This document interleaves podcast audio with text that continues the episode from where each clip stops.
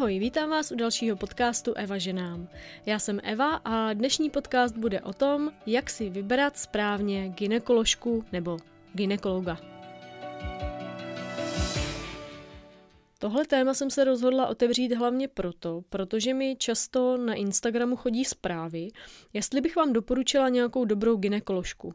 Já za prvé jsem z Moravy a často mi chodí zprávy o tom, jestli neznám dobrou ginekoložku v Praze. Mně přijde, že ten Instagramový svět je prostě všechen v Praze, takže všichni předpokládají, že když eh, se tomu věnuju, tak jsem z Prahy, ale to je v pořádku. Eh, já mám ginekoložku, která je v Brně a je skvělá. A většinou právě, když se zmíním třeba ve stories o tom, že je klasický doktor, ale zároveň je i částečně alternativní, tak mě právě potom zavalí spousta zpráv na tohle téma.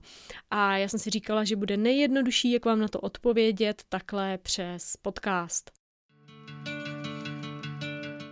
Když mi na začátku začaly chodit zprávy na Instagramu, jestli nechci udělat nějaký celkový seznam dobrých ginekoložek v České republice, tak se přiznám, že jsem to zkusila. Napsala jsem vám na Instagramu ve stories, jestli mi můžete doporučit nějaký dobrý ginekoložky. To se povedlo, chodili mi zprávy a já ty, co se opakovaly, tak jsem je doporučila, ty ginekoložky eh, zase ve stories. Ale na to mi zase chodili zprávy od dalších holek, který mi psali, že tam třeba nebyli spokojení. Takže jak se v tom vlastně vyznat. Když jsem nad tímhle tématem přemýšlela, tak jsem zavrhala úplně dělat právě nějaký seznam nebo někoho doporučovat. A můžete si u mě i všimnout na Instagramu, že lidi jako takový doporučuju, řekla bych, velmi málo. Jo, já mám uh, vlastně asi tři lidi, nebo uh, čtyři, který doporučuju a jsem si tím stoprocentně jistá. Ale co se zrovna týká ginekologů, tak eh, když já s tím člověkem nemám osobní zkušenost, tak eh, podle mě je blbost, abych to doporučovala. Zároveň vlastně je přesně tam ten moment, kdy jeden člověk tam může být spokojený a druhý může být úplně totálně naštvaný. Jo, a spokojený tam není. Takže teď je možná dobrá chvíle se pobavit o tom, eh, jaký zprávy mi chodí na Instagramu, jaký zkušenosti vy máte s ginekologama a jak s tím dobře potom pracovat. Zprávy, se kterými já se nejčastěji setkávám, jsou ty, že jste u nějakého ginekologa nebo ginekoložky a nejste tam spokojení. Jo, nebo uh, většinou ty zprávy se týkají toho, že vám ten doktor něco říká, ale vy nevíte, jestli je to pravda, co on říká. Nevíte, čemu můžete věřit. Nebo mi chodí takový zprávy, že jste byli někde a pak někde jinde a každý ten doktor tvrdí něco jiného a vy nevíte, co si z toho vlastně máte vzít. A velmi často jsou to zprávy toho typu, že chodíte někam, kde nejste spokojení a právě chcete kontakt na někoho, kdo je opravdu dobrý. Jenže to je relativní. Například moje ginekoložka je naprosto skvělá a já ji zbožňuju. Je to doktor, který je klasický a zároveň alternativní, což mě naprosto vyhovuje. Ale nemusí to být člověk, který by vyhovoval každému. Ona je hodně taková mm, přímá. Jo, a já to mám ráda. Já mám ráda, když mi lidi říkají věci na rovinu. Ale tohle není styl komunikace, který třeba bude vyhovovat někomu jinému. Zároveň je to žena, která je eh, hodně energická a eh, občas je i rázná, ale tohle je prostě člověk, který je se mnou na stejné vlně, protože eh, já si myslím, že jsem jako podobná. A to je přesně ono. Ten člověk, ať už je to doktor klasický, nebo ginekolog, nebo terapeut, vám musí sednout hlavně jako člověk. Takže vím, že je to žena, která je naprosto skvělá a z toho, co mi říká, já si vždycky vezmu to dobrý pro mě. Naposledy, když jsem tam byla, tak eh, jsem měla eh, nedávno, já nevím, asi před půl rokem, problém s ureaplazmou, která se mi zase objevila po, já nevím, snad pěti letech. A Ona říká, no to je jasný, že jste pořád unavená a tak dál, mi to popisovala, protože máte masivně ureaplazmu. Co je ureoplazma, tady úplně eh, řešit teď nebudu, Stručně řečeno je to bakterie, která, když je zmnožená, tak způsobuje záněty. No a jelikož já jsem alergická na uh, ty antibiotika, které by na to uh, zabrali, což už uh, máme dávno za sebou, že jo, před těma pěti lety, už to máme vyzkoušený, tak já jsem hodně šla po psychice. Samozřejmě jsem řešila i jídlo a to, že jsem si třeba v létě přidala víc ovoce. Jo, ale neměla jsem pocit, že to úplně souvisí s tím jídlem a poslouchala jsem svou intuici, našla jsem ten důvod toho, proč se mi ta bakterie objevila a do dvou měsíců jsem si to úplně v pohodě vyléčila sama. Přišla jsem k té ginekoložce zase na návštěvu po nějaké době, ona mi udělala testy a říkala, no, už je to v pořádku, vy jste zase čarovala, že? A obě jsme se tomu zasmáli, jo? Takže uh, ona mi něco řekla, uh, upozornila mě na to, že to může být tím jídlem, doporučila mi nějaký alternativy, já jsem zase začala pít ajurvédský čaje a hodně jsem pracovala s tou psychikou a obě víme, že to prostě funguje. A samozřejmě jsou věci, které, když ona mi doporučí, tak já to třeba zkusím, ale když mi to nevyhovuje, tak si to dál už neberu. Jo, to znamená, že mi třeba doporučila, že je fajn brát kelp, protože eh, podle nějakých testů mám nižší něco, jo, já už to nepamatuju. Ale já jsem ten kelp začala brát, ale přestal mi vyhovovat. Nedělalo mi to dobře na žaludek, tak jsem ho prostě vysadila. Ale to, co je pro mě úplně nejdůležitější u ní, je to, že je to člověk, kterýmu já stoprocentně věřím. Jsme hodně podobně naladěný a já se tam vždycky těším. Proč vám tohle povídám? No zcela jednoduše. Nejdůležitější totiž u jakýhokoliv doktora, kterýho si budete kdy vybírat, je to, abyste tomu člověku věřili. Abyste tam chodili s důvěrou a aby ten člověk byl podobně naladěný jako vy. Ono totiž by bylo fajn, kdyby existovaly univerzální návody. My je hledáme dost často. Eh, v seberozvoji si myslím, že je to úplně jako nejsilnějc eh, vlastně vidět, ale ono to funguje i jinde. I u toho doktora. Když chcete od někoho doporučení, jasně, je to fajn jít někam na doporučení. Určitě je to lepší, než eh, hledat sama. I když to je taky otázka. Abych se do toho nezamotala, tak to rozvedu. Jde o to, že doporučení nám dává takový vnitřní klid. Jo, někdo už to má vyzkoušený, tak tam jdeme a rozhodujeme se potom, jestli to vyhovuje i nám a jsme klidnější, dává nám to takový vnitřní klid. Jenže to, že ten doktor vyhovuje mé kamarádce, nemusí nutně znamenat, že bude vyhovovat mě. Ono totiž, a přijde mi, že speciálně u ginekologů platí to, že ten doktor je naprosto skvělý a fantastický do té doby, dokud nemáte problém. Jo, tady dochází na lámání chleba. No a nebo je tady ta druhá možnost, že to necháte na intuici.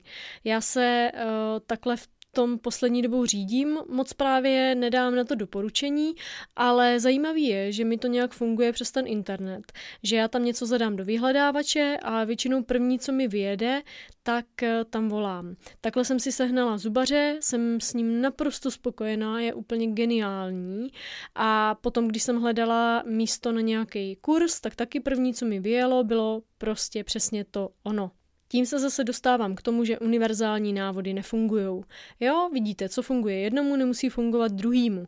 A ať už jdete někam na doporučení a nebo si hledáte někoho sami, tak eh, to má jednoho společného jmenovatele a to je to, že byste měli hledat přesně toho člověka, kterýmu budete věřit. Důvod toho, proč já kladu velký důraz na tu důvěru, je z toho důvodu, že mi často chodí zprávy typu chodím ke ginekologovi a on mi říkal tohle, ale na internetu jsem četla tohle a já tomu moc nerozumím, protože se mi to třeba opakuje a tedy. Jsou to většinou zprávy, kdy jste takový jako bezradný, jo, čemuž já samozřejmě chápu, protože já jsem v té situaci byla taky několikrát. Já si pamatuju velmi živě, když jsem chodila k jednomu ginekologovi v Brně a měla jsem tenkrát problém s krvácením při sexu. Nejdřív to bylo jenom trošku, pak to bylo hodně, ale bylo to takový dost nepravidelný, protože já jsem třeba byla s nějakým klukem, byli jsme spolu třeba čtyři měsíce, pak jsem půl roku byla sama, že jo, pak jsem zase třeba někoho našla, jo, takže to bylo takový jako docela mm, nepravidelný a chápu, že tomu doktorovi se to blbě třeba určovalo, jo. Ale já jsem mu to říkala a on to nepovažoval za problém. Jo, on říkal, no tak to může někdy tak jako trošku prostě jako být a tedy. Jenomže, když se to vystupňovalo tak, že já jsem fakt jako krvácela tak, jak kdybych měla menstruaci při sexu, tak už to bylo alarmující, že jo. A už jsem jako byla rozhodnutá s tím něco jít dělat. Jo a to je taky, by the way, zajímavá věc, že my ty věci začneme doopravdy řešit, až se ta situace vyhrotí. Nestává se vám to taky? Že vlastně místo toho, abychom si jako v úvozovkách dupli už na začátku, tak eh, vlastně čekáme, co to bude dělat a až se ta situace opravdu hodně zhorší, tak teprve jako vidíme, že je to fakt jako průser a jdeme s tím něco dělat. No, nicméně, abych se vrátila k tomu příběhu. Když už ta situace byla opravdu jako velká, nebo to krvácení při sexu bylo hodně znatelný, tak už jsem jako fakt uh, šla k tomu doktorovi a řekla jsem mu, že to není normální, že se s tím musí něco dělat a tak. A on mi na to řekl, že by mohla pomoct konizace čípku. Konizace čípku je to, že ten doktor seřízne jako by část vlastně toho čípku a ono to potom jakoby doroste a je to zase v pohodě. Eh, já jsem na tom byla v 19, když mi našli nějaký rakovinný buňky eh, na tom čípku, což dneska už je super, že oni to dokážou vlastně určit velmi brzo jo, než se z toho stane větší problém. Takže já jsem na tom byla, seřízli mi ten čípek, eh, zbytek čípku tam zůstal, od té doby je to naprosto v pořádku. Ale tím, že já jsem si tou konizací prošla a nechtěla jsem pod narkózu, protože tenkrát jsem měla hodně špatnou reakci na narkózu a celkově jsem nechtěla ten proces opakovat, tak jsem se ptala. A to je hlavní věc, kterou vám chci dneska říct. Nebojte se ptát u těch doktorů. Ono mi to totiž nedávalo úplně smysl. On říkal, no jako mělo by to pomoct a tak a já říkám, no a dobře, jako mělo by to pomoct. Ale co mi teda je? Jako jestliže to má pomoct, tak přece musíte vědět tu diagnózu, abyste věděli, jestli mi to jako pomůže, ne? A on, no jako tam jako může něco být na tom čípku, ale jako podle té, jak se tomu říká, mm, mm-hmm, biopsie, dobře, podle biopsie, že je to v pořádku, a, ale jakože si myslí, že ta konizace by mohla pomoct a že si to mám rozhodnout já.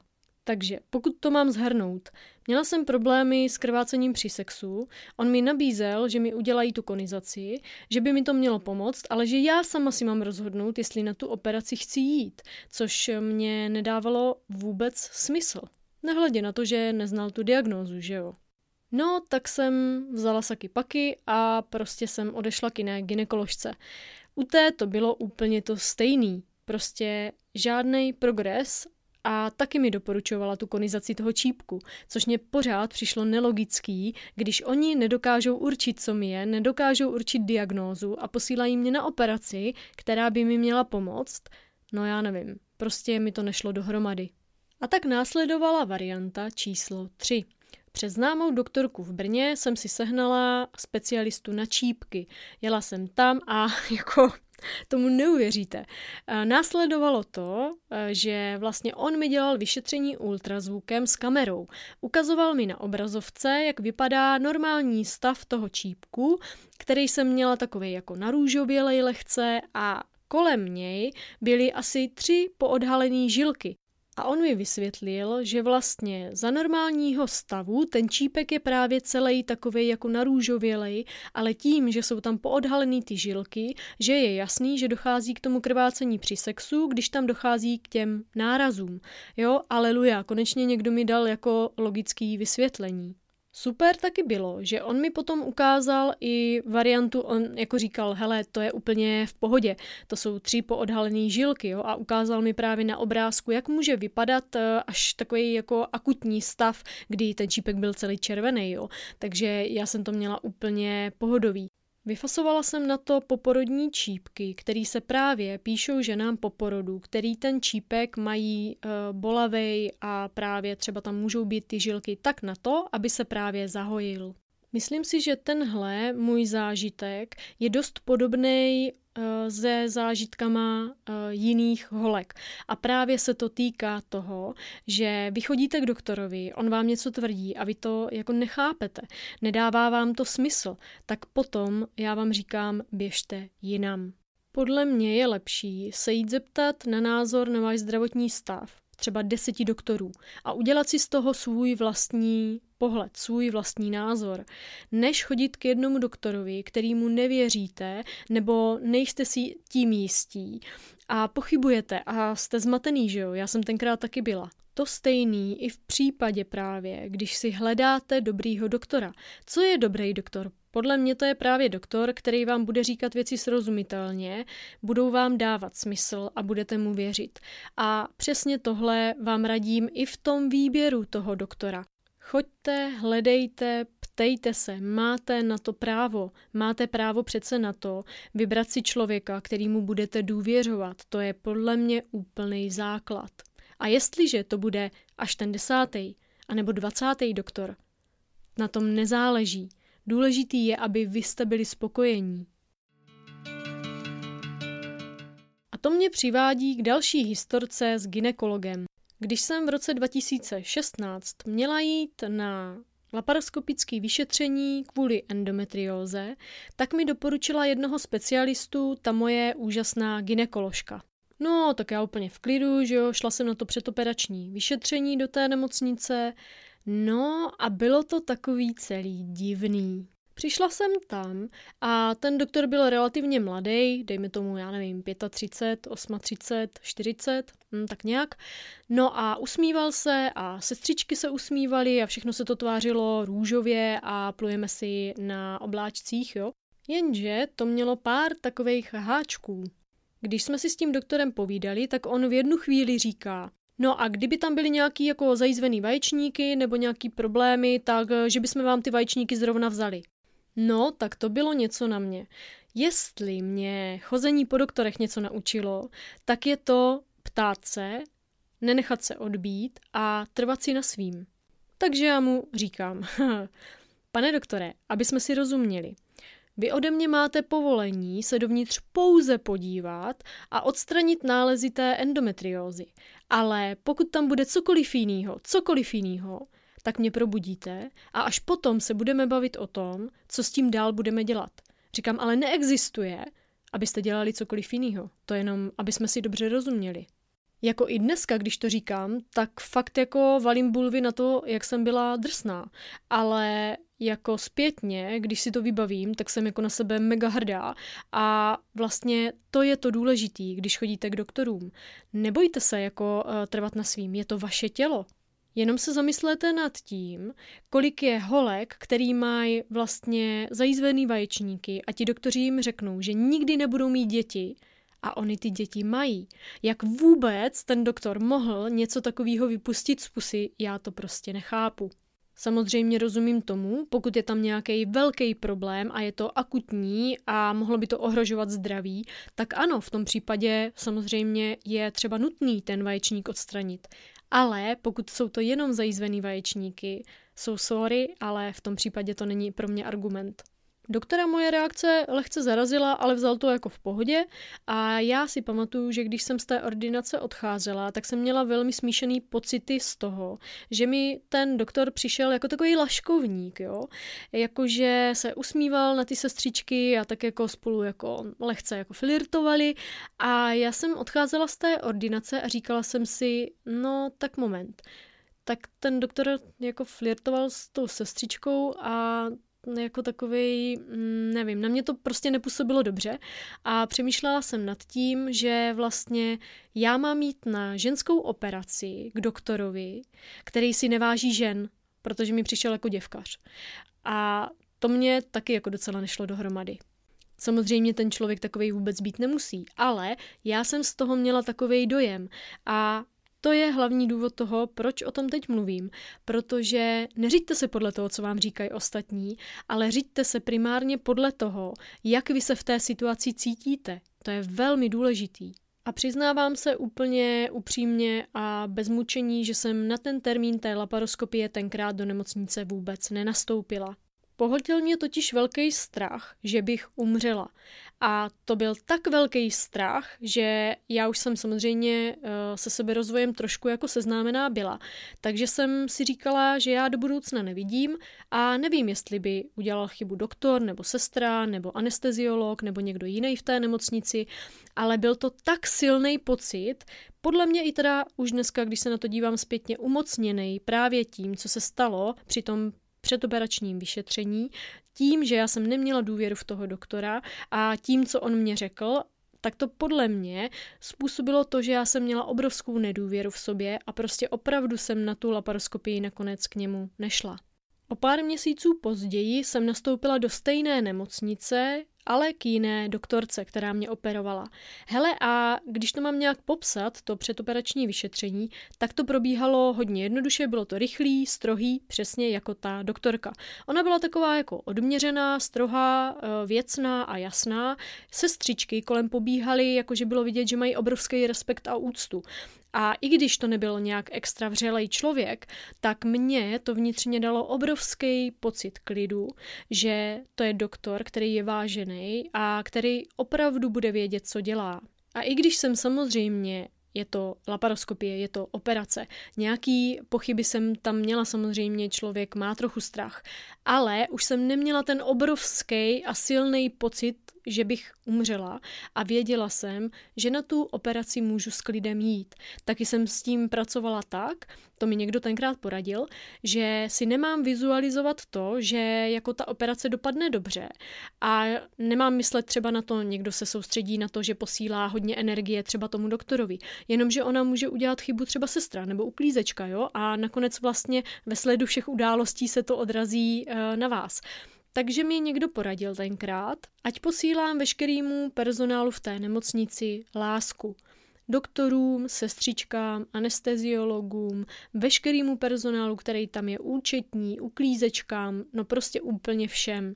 A já jsem opravdu na to každý den myslela a pomyslně jsem tam vysílala lásku a energii k ním a požehnání. A to taky doporučuji dělat. Protože ono, když tam jdete s tou láskou, tak ona se vám vrátí i zpět. A já do dneška jsem vděčná sama sobě, že jsem poslechla v tomhle tu intuici, i když jsem tenkrát nějak extra s tou intuicí ještě jako nepracovala, jo, byl to hodně takový tenoulinký hlásek, tak dodnes jsem vděčná, že jsem tu intuici poslechla. Moje laparoskopické vyšetření totiž probíhalo naprosto snově. Já vlastně hnedka potom, jak mi sestřičky řekly, abych eh, začala chodit, já jsem i potřebovala, myslím, na záchod, tak vlastně jsem jako vstala a šla jsem jako na ten záchod, jako jo, jako bylo to nepříjemný trošku, že jo, jo, šla jsem jako pomalu, ale jako šla jsem a vlastně ten průběh byl úplně v pohodovej a vůbec jsem neměla žádný jako nějaký bolesti, jo, jenom jako po té operaci, jak jste takový jako ještě nepohyblivý, že jo, a po té narkóze a tak to bylo takový jako divný, ale vlastně celkově musím říct, že to bylo úplně super. Hodou okolností, nebo možná ne, Někdo tvrdí, že náhody neexistují, že jo? No, já jsem totiž ležela na pokoji s holkou, která byla na laparoskopii u toho doktora, ke kterému já jsem původně na tu laparoskopii měla jít. A měla velké bolesti, dlouho jí trvalo, než se rozchodila po té operaci a fakt jí bylo hodně zle. Já vím, že každý vnímáme bolest jinak, každý jsme jiný a každý jiný zákroky prožíváme jinak, ale v ten moment jsem si říkala, že jsem ráda, že jsem na tu operaci k tomu doktorovi nešla, poslechla jsem svou intuici a šla jsem na tu operaci k té doktorce. A víte, co je zajímavé? Že mi toho doktora doporučila ta moje doktorka, které já věřím, ke které já chodím ráda a která je skvělá. Ale není člověk jako člověk, rozumíte? Takže i když vás váš doktor, kterýmu věříte, doporučí někam, tak to nemusí znamenat, že ten doktor, ke kterému tam půjdete, bude pro vás ten ideální, jo? Takže zase, pokaždý, když přijdete k dalšímu doktorovi, zase hledejte si někoho, kdo vám bude sedět, kdo vám bude vyhovovat, jo? To je úplně stejný jako s tou první volbou. Závěrem bych chtěla říct, že univerzální návody fakt nefungují, protože to neexistuje, rozumíte? Každý jsme úplně jiný. A to, co se vám dneska snažím říct, je to, abyste poslouchali v těch volbách, který v životě máte, ať už jde o doktora nebo o cokoliv jiného, poslouchali hlavně sami sebe. My jsme zvyklí na to, že věříme těm autoritám, že jo, od dětství nás to tak učí, jo, jako uh, rodiče chytřejší než my, učitele chytřejší než my, doktor je chytřejší než my. Sorry, ale doktor neví, jak se cítím. Já vždycky říkám, toho doktora to prostě nebolí, že jo, takže je mu to dost jedno. Moje mamka má zdravotní školu, ona je bývalá zdravotní sestra, dneska už to samozřejmě nedělá a nedělá to spoustu let, ale pro ní bylo vždycky velmi těžký mě pochopit, třeba v těch mých volbách a nechápala to, že já těm doktorům třeba některé věci nevěřím.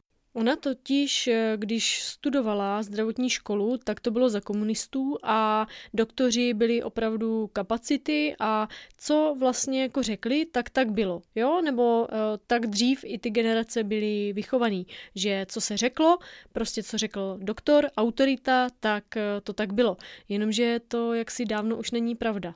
A to, co já říkám, že toho doktora to nebolí, takže jako já jako pacient jsem mu úplně ukradená, je bohužel z velké části pravda a je velmi smutný, že dneska to už pochopila i moje mamka.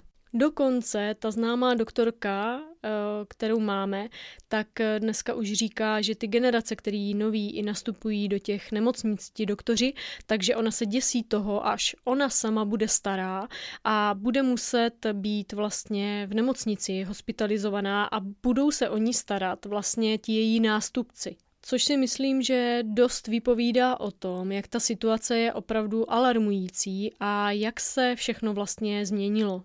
Pak taky jsou doktoři, kteří jsou takový, že si myslí, že mají ve všem pravdu a budou vám to tvrdit uh, hlava nehlava a seřvou vás v té ordinaci a udělají z vás totálního vola. Prosím vás, okamžitě se od toho doktora odhlašte a běžte pryč. Běžte k někomu, kdo k vám bude prostě přívětivý, kdo vám všechno vysvětlí a komu budete důvěřovat. Nenechte se sebou vorat. Nikde jinde, ale hlavně ne ani u doktora. Hm, tenhle podcast vyznívá trošku nelichotivě vůči doktorům možná, ale já to tak nemyslím. Já tím chci říct to, že ať už děláte volbu jakoukoliv, ať je to partner, kamarádka nebo doktor, tak si vybírejte takového člověka, kterýmu budete moct věřit.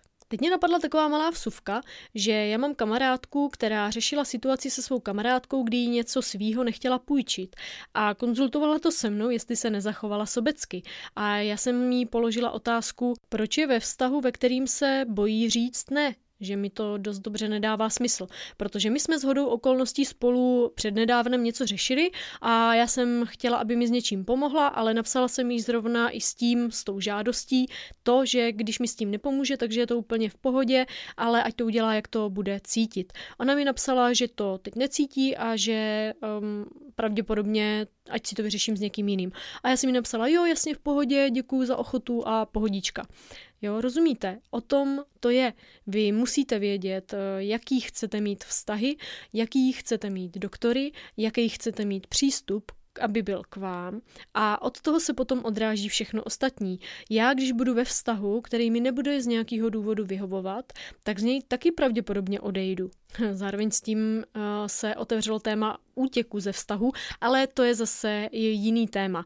Jo, uh, jde o to, aby vy, když víte, že chodíte k tomu doktorovi opakovaně, a pořád je tam něco, co vám nejde do hlavy a nerozumíte tomu, a nebo je ten doktor na vás zlej a fakt jako se bojíte tam chodit, tak prosím vás, postavte se sami za sebe, ne s tím, že budete tomu doktorovi nadávat nebo že ho budete pomlouvat někde prostě, že to je hrozný doktor.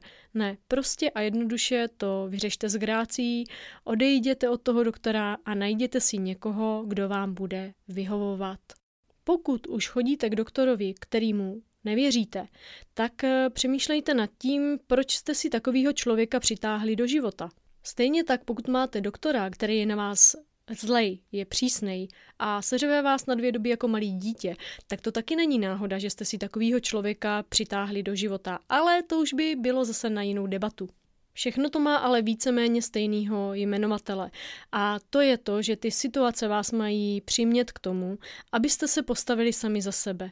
A já vám radím to, abyste se u doktora ptali, abyste kladli otázky, abyste se nebáli klást otázky, protože jde o vaše tělo a o vaše zdraví. Abyste nešli do zákroků, kterým asi nejste jistí. Raději se poradili s více doktorama a na základě toho se třeba pro ten zákrok a nebo jiný zákrok rozhodli.